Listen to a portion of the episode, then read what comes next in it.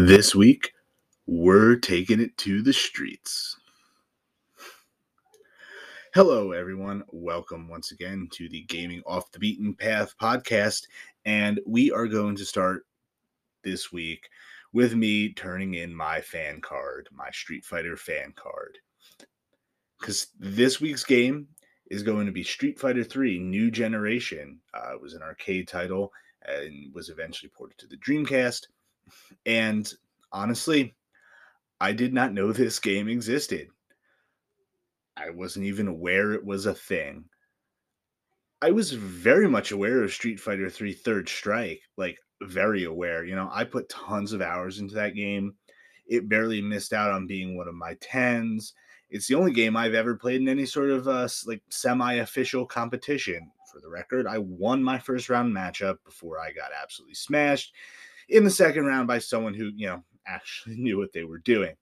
Um, and I didn't realize it was actually the third game in the Street Fighter 3 series. I thought it was, you know, Street Fighter 3 Third Strike was just Street Fighter 3. Uh, I guess I shouldn't be surprised that that's not the case. It's not like Capcom didn't have a penchant for doing this. Street Fighter 2 was essentially its own series, right? You know, you got the World Warrior, you have Champion Edition, Turbo, Super Street Fighter 2, Super Street Fighter 2, Turbo Hyper Street Fighter, and on and on. You guys get the point. So I guess it makes sense that they do the same thing for Street Fighter 3. And I shouldn't really have been sh- too shocked to see that there were two other Street Fighter 3 games, New Generation and Second Impact, that were actually released before Third Strike all of them found their way to the Dreamcast, but for the purpose of this review, I'm playing the arcade version that was released with the Street Fighter 30th Anniversary Edition. Uh, just how I became aware of these games. Um, I can't imagine there's too big a difference. I'm sure the arcade version is so is a little bit superior, but by the sixth generation, ports were starting to get very, very close. I still think the arcade version probably would have some level of advantage over uh, over the Dreamcast.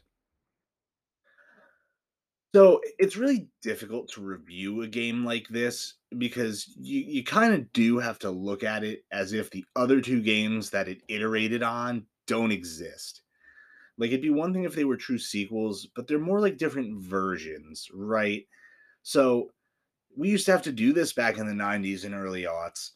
Nowadays, the balance changes that were added in Second Impact and Third Strike would have been released as patches. The characters that that were added would probably have been DLC. Um, but at the time, that wasn't a possibility. It'd also be misguided and a little bit lazy, in my opinion, to just say that the latter versions are, are, are strictly better because they have more characters or different or whatever. You know, sometimes balance changes or, or or aesthetic changes or other things like that make a new version worse you know they they they can hurt more than they can help. New characters can hurt more than they can help. I don't think there's a better example of this than the previous street fighter series all those street fighter 2 games i just talked about. I don't think anyone would take issue with somebody saying they prefer street fighter 2 turbo slash championship edition excuse me champion edition to super or, or super turbo. I know I do. You know, I find them better to play. I find them a bit more balanced, a bit more interesting. I think the Super Street Fighter 2 changes made the game less fun to play. The new characters really didn't add much at all. Um, Super Turbo may be the competitive standard, but no one no one is going to pretend that it isn't busted beyond belief more so than Turbo or Champion Edition, at least I think. And if you don't think that, you've never played against a good or even decent Vega player in Super Turbo. That's just a nightmare. You know, you have the new characters from Super, but Cammy is widely considered, you know, she's probably the most memorable, but she's widely considered the worst character in the game competitively. There's no reason to play DJ uh, if you, you like when there's Guile um, unless you just think DJ's cool. Um, T Hawk is not a very good grappler or an interesting character, and Fei Long is a pretty good character, uh, but I, I don't find him all that interesting. So anyway, that's enough on Street Fighter 2. We're going back to Street Fighter 3 New Generation. So after all this, where does that leave that game? It's still great, but unlike its predecessor, I think the series did improve. The Street Fighter 3 series did improve as it went on. Um, New Generation lacked a lot of improvements of Third Strike and even or even Second Impact, and the roster felt really small, especially compared to those games. Um, it's hard to put a score on it because on one hand, it's essentially not worth playing in a world where Third Strike exists. On the other, it's an outstanding game in its own right. It's still far better than 98% of the fighting games that are out there or were out there. And it was probably the gold standard of fighting games, to at least 2D fighting games when it was re- released. After years and years of Street Fighter 2 iterations, it definitely brought new stuff to the table. I remember that. Um, you know, when I first saw Third Strike, even uh, the first and probably most obvious change is the roster. Capcom took the whole new generation thing very seriously because it's an entirely new crew outside Ryu and Ken. Many of the characters introduced here became series staples on their, you know, and, and are iconic in their own right. But at the time, it was really shocking to see a Street Fighter game with no Guile, no Chun Li, no Sagat, no M Bison, you know, fortunately, character design here is still excellent. Street Fighter 3 introduced a lot of characters we take for granted now that are, you know, just part of the family. Alex, Dudley, Ibuki, Oro, Elena, others that have become iconic kind of in their own right. All these guys and gals have unique play styles that are just familiar enough to longtime players while also not feeling like palette swaps of, of existing characters Of course, the changes go beyond that. For one, the super move system has been fleshed out. It is far more similar to what you would find in Alpha, the Alpha games, than the bare bones implementation in Super Turbo.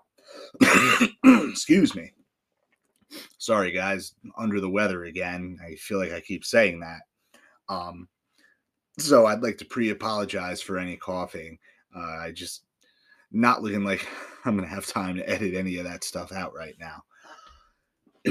each character has their choice of one of three supers, which they can pick at the character select screen. Um, having supers does change the way you have to approach the game. Um, but the biggest change here is probably the parry system. Simple in theory, challenging in practice to execute. At least it is for me. Basically, you can parry an enemy attack by pressing forward at the exact time an attack hits you. This is going to stun your opponent and open them up for a counterattack. And it's also going to avoid chip damage that comes with blocking if you're blocking or if you're parrying a special move. I'm not going to lie, I'm terrible at it, so it doesn't really affect my game very much. It was still a major gameplay change that I think was for the better. Um, for one, it led to one of the craziest moments in competitive gaming ever. Um, if you don't know what the Daigo parry is, uh, look it up. It's all over YouTube. Uh, the, you know, and if you have any familiarity with fighting games at all, or even any game that involves timing, it's pretty crazy. Uh, but it, it also allowed for a different playstyle that wasn't really possible in Street Fighter 2 or Street Fighter Alpha or Mortal Kombat. You know, even for those of us that aren't the best Street Fighter player in the world. Presentations on point, deep backgrounds are detailed. There's top notch 2D animation on all the characters.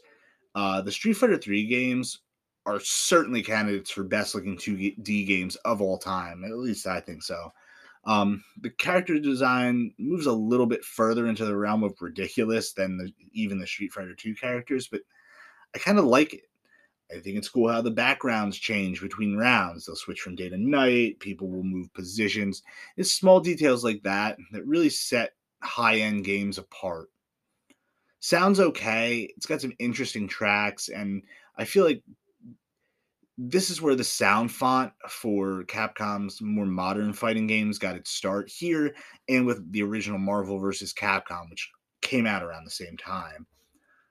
Truthfully, I kind of prefer the classic Street Fighter 2 soundtrack, as well as the heavier kind of tone of the Alpha games.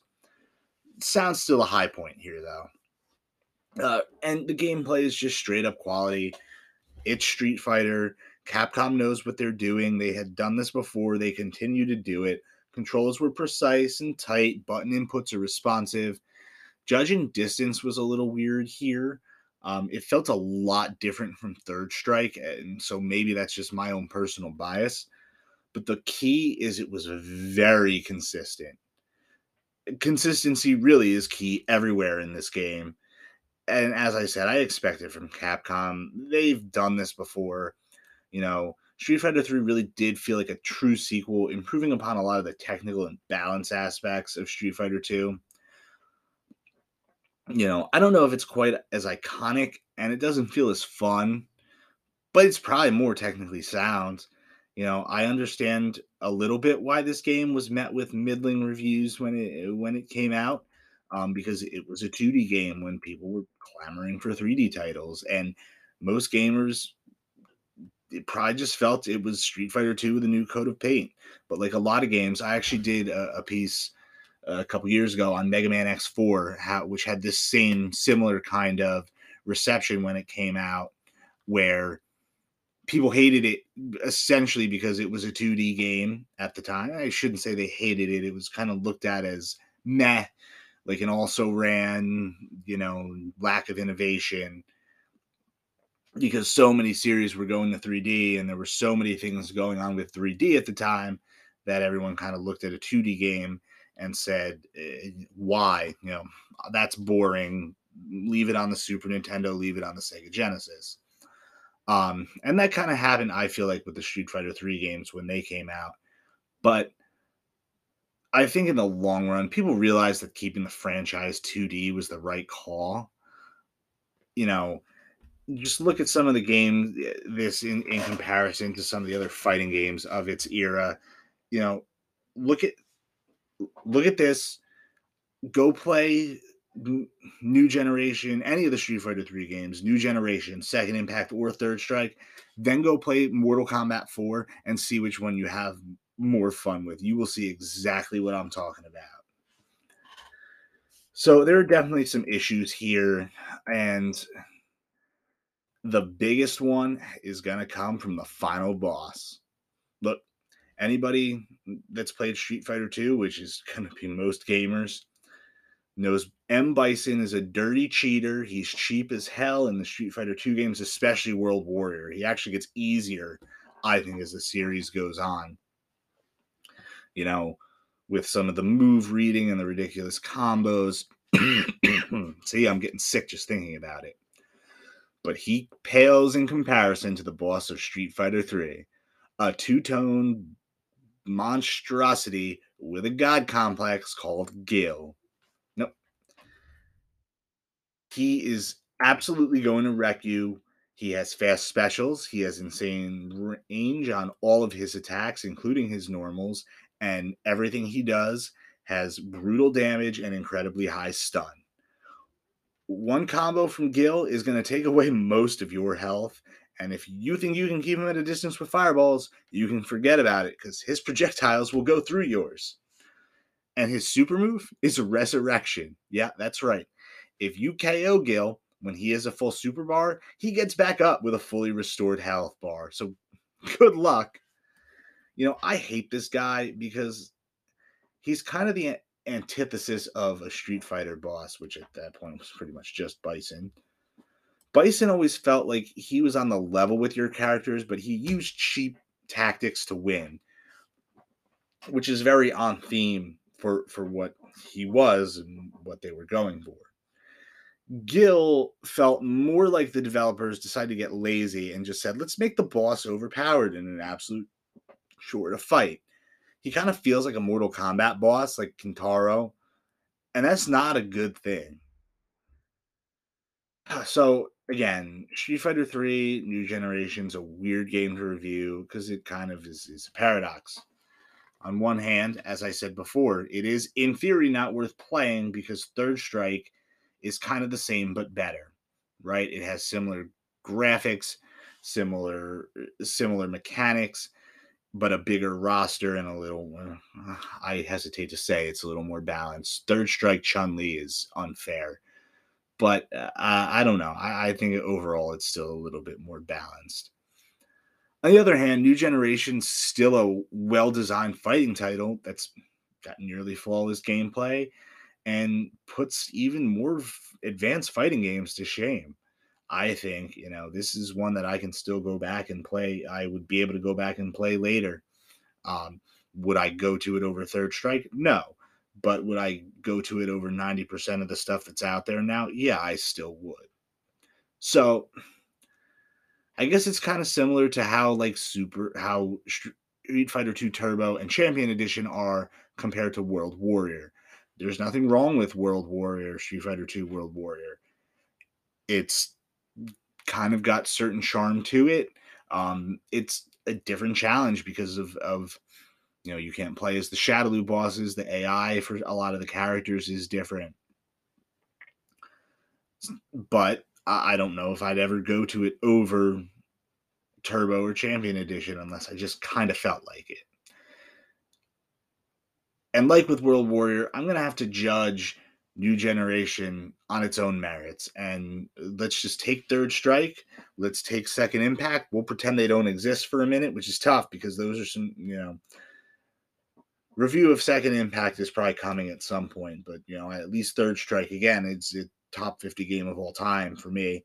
Um, and that's tough. You know, I think the new characters and balance changes do warrant that the that higher score. But even on its own, New Generation, still an outstanding fighting game that is more than worth your time. Uh, I'm going to go with a 9.25 out of 10 for this one. So that's going to do it for us this week. Thank you again for stopping by, taking a listen. Hope to see you next time. And until then, happy gaming.